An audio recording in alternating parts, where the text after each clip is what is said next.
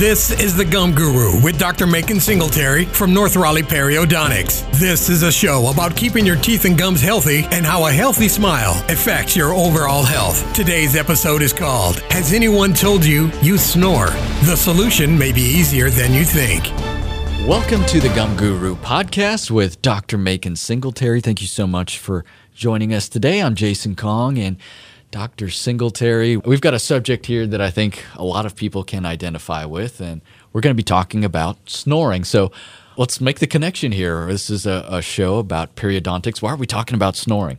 Well, you know, it's interesting uh, that you ask that, Jason, because if I ask about, if I ask my patients, 75% of them will say they have been told that they snore. It's a pretty prevalent incidence in our in our patient population, and and so the, the questions it begs to be answered is what significance does that make in overall health? And it does. I mean, it does affect your ability to repair and fight infection. So obviously, the reason why we have this program in our practice is because of me.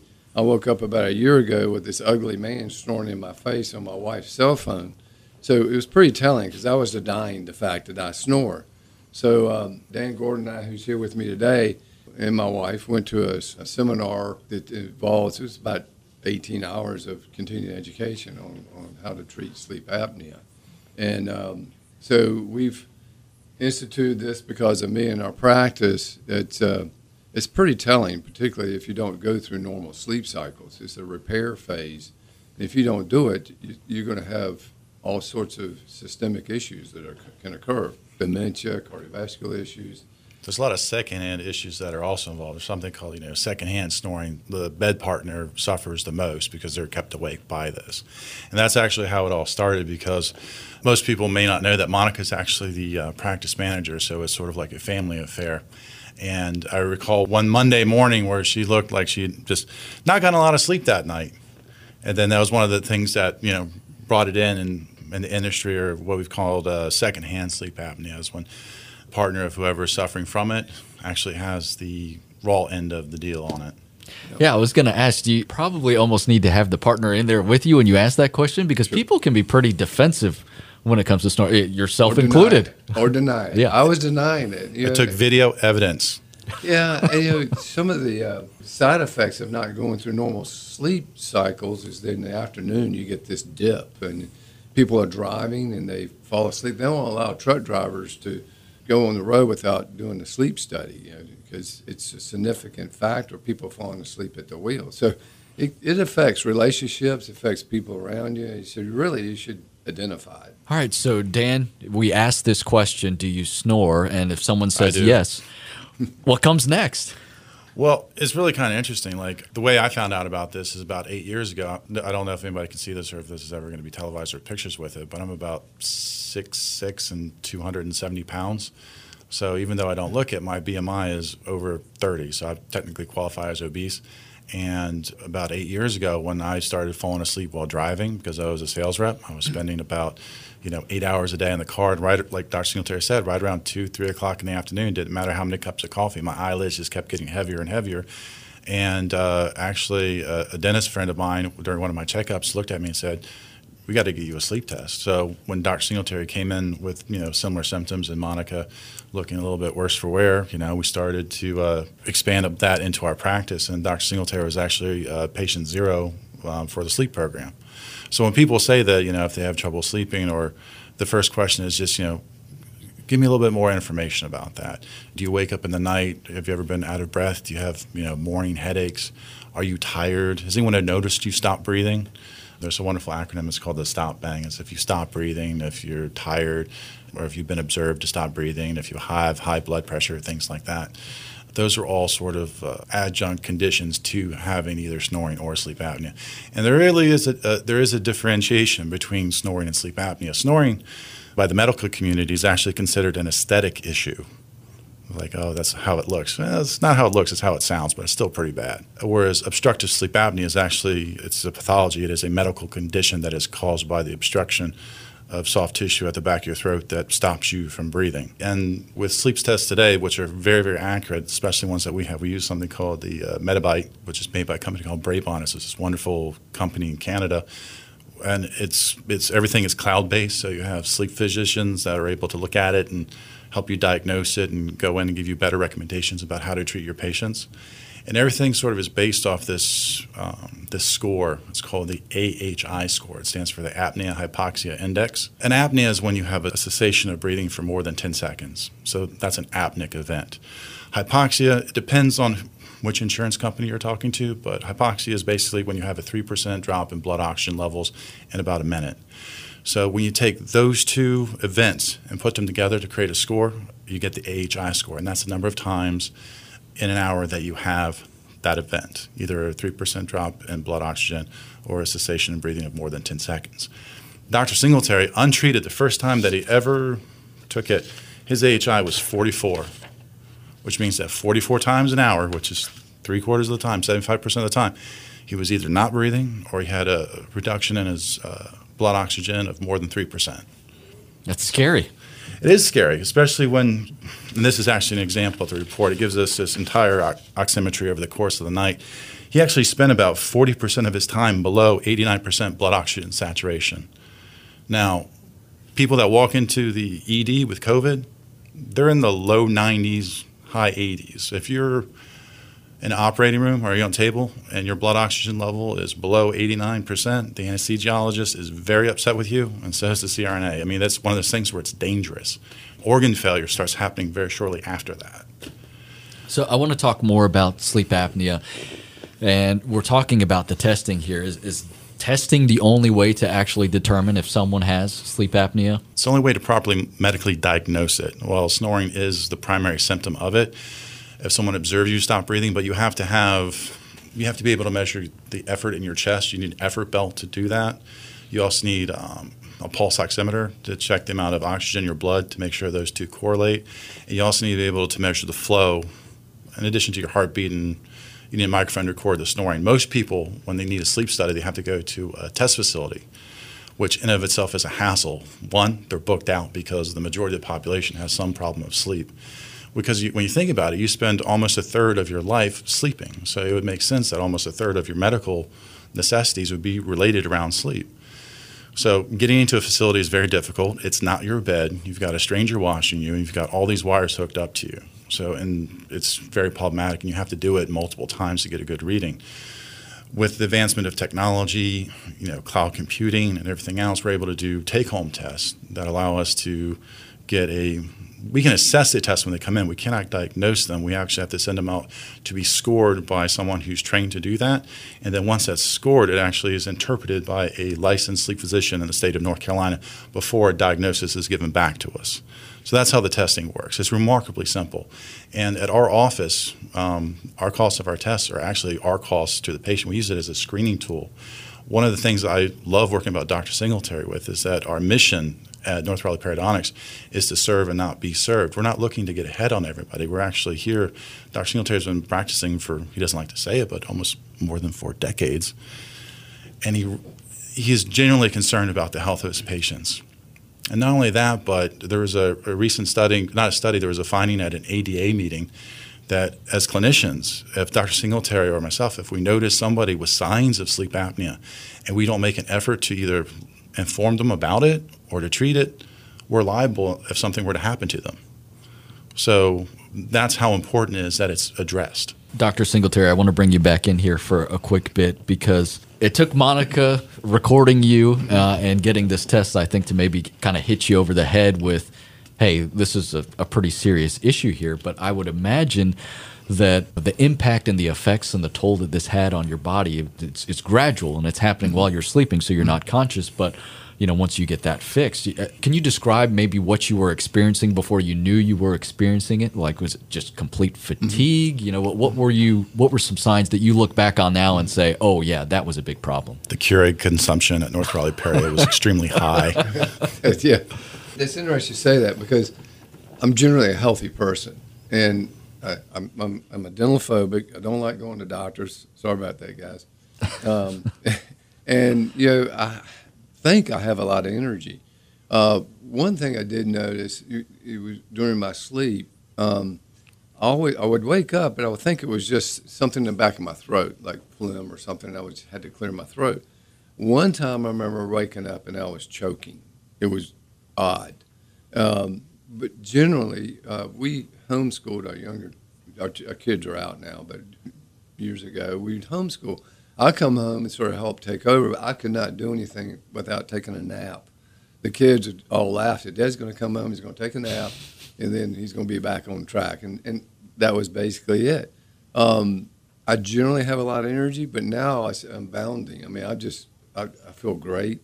I feel more alert. You know, even though I don't didn't think I was losing concentration, but maybe mid afternoon I would have a little bit of a slump, and uh, but now I just I mean, patients ask, "Are you going to retire?" No, I feel great. I'm I'm, I'm like the ever ready battery bunny. I'm going to keep on going as long as the brain and the hands work together, and we're good. It's actually really incredible. Uh, one of the things that is really important when it comes to sleep cycling is hormones.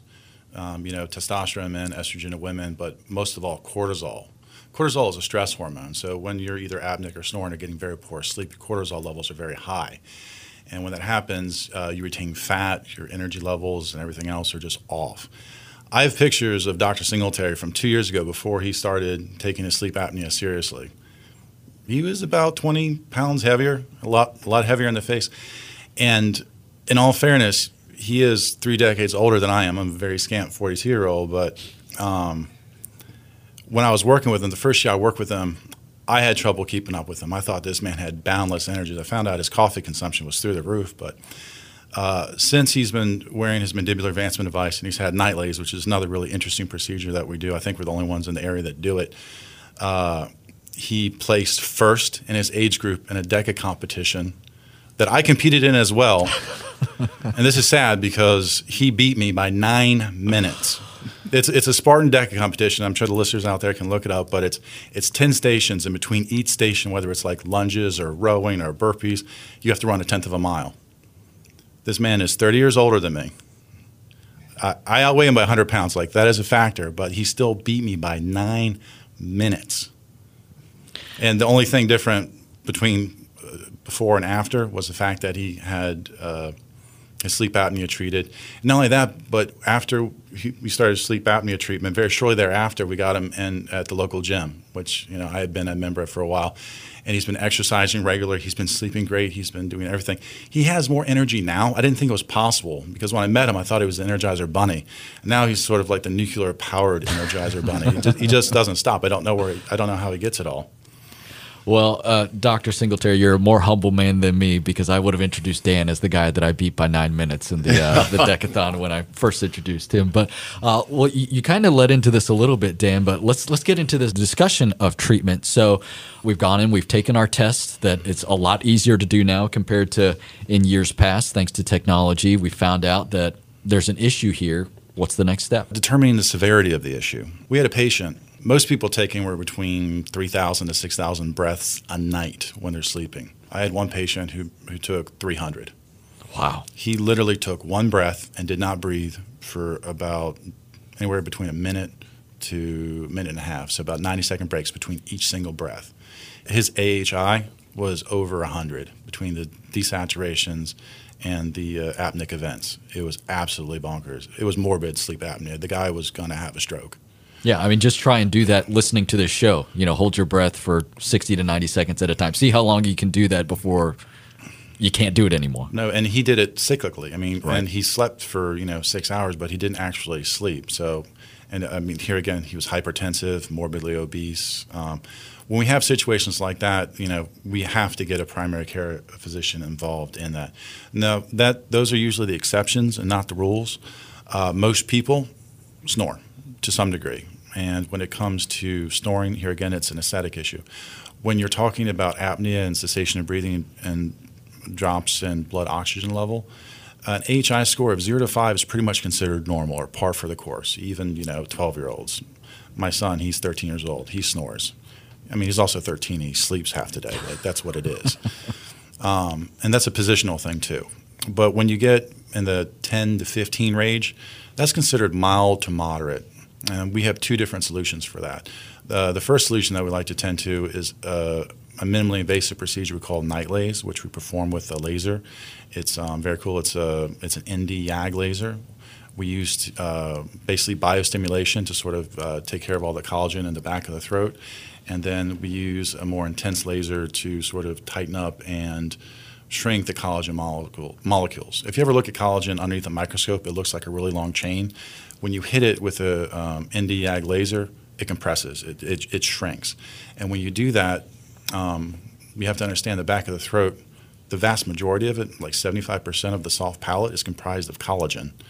So when you do that, you shrink the molecules, you open up the walls, of the pharyngeal walls in the back of it, and you raise the uvula up. So when you do that, you open up your airway, it decreases upper airway resistance. Um, and with um, that protocol, it's usually like you know three or four office visits, and then you're good for 18 months. So that's what we lean to when we have a, a mild to moderate case. Generally speaking, if someone has an AHI of 10 or lower, or 15 or lower, and don't want to do a mandibular advancement device, that's what we do. So you said uh, usually about three to four visits. What goes into those visits? Uh, do you have to be sedated? How does that work? It's remarkably simple, and there's zero discomfort. Um, I was one of the first people that we tried it out on. It was great. We actually had a, a party uh, yesterday. Actually, where we were trying out on, or not trying out, but we were performing it on uh, some of the family of the staff members for some uh, local dentists in the area, just showing them what we're capable of at the office. It's about a 15 to 20 minute appointment for a NightLase appointment. You walk in, there's no anesthesia involved. You put on some pretty funky glasses to protect your eyeballs, and then you lean back. Dr. Singletary might tell two or three really bad jokes.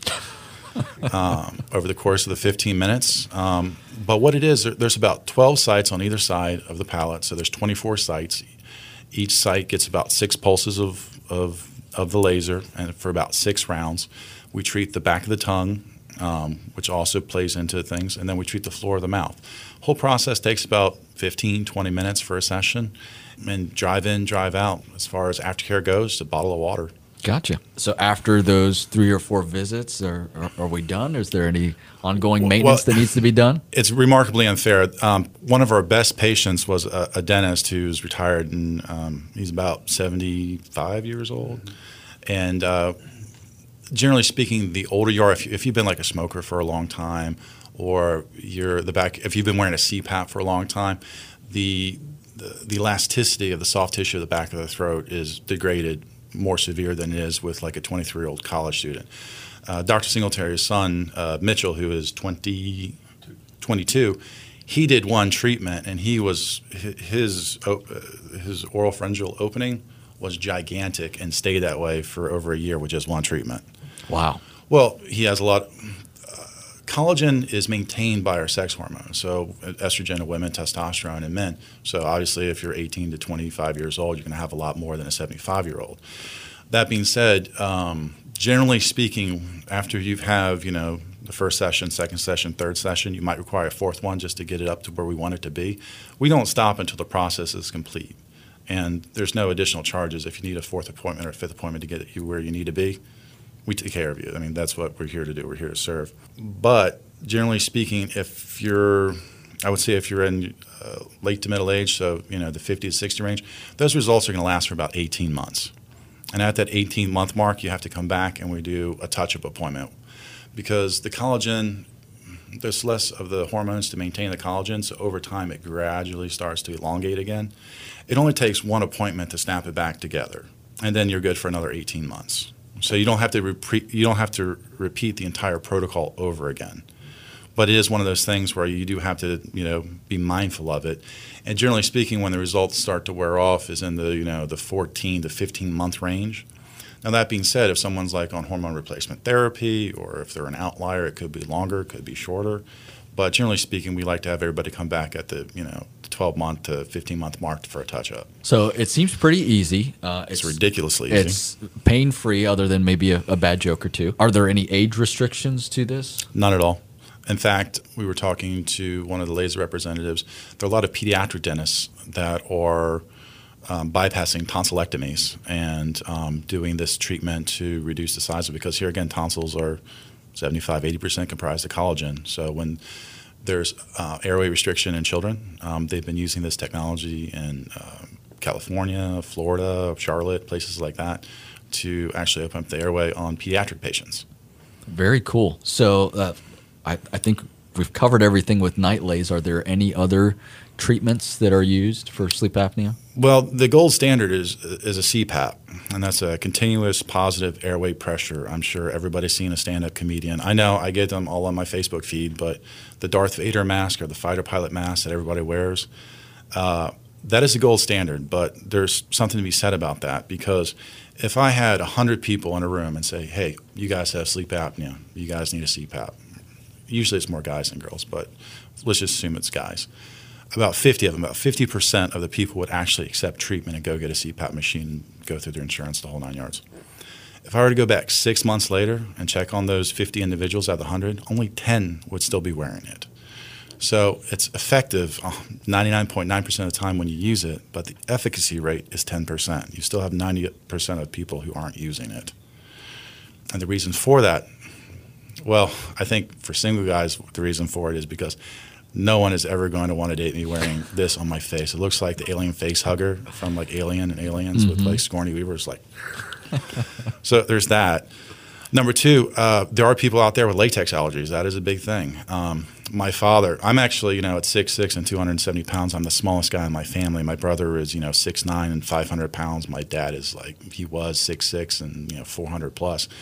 They both wear CPAP machines and they have strap marks on their face. Um, you know, and my dad's claustrophobic, so he doesn't wear his. Also, there's maintenance with it because there's humidity factors with it. Not only that, the longer you wear it, the worse the condition of the soft tissue in the back of your throat. But here again, because it's this continuous flow of air, it's like this whoosh, the elasticity of the collagen in the back of your throat, your uvula and all that area, it hangs down worse during the day. Which is why NightLase is really good because when you open open that up, that airway resistance, it's not just when you're sleeping, it's all the time. We we've had anecdotal reports. Uh, we have a, a, friend of the practice who's an OBGYN who's a competitive cyclist, and he was one of our first patients to get it done. And he dropped something like three minutes off of his, you know, 10 mile time, which was unheard of after he's been, you know, cycling for 30 years. And the only difference was that.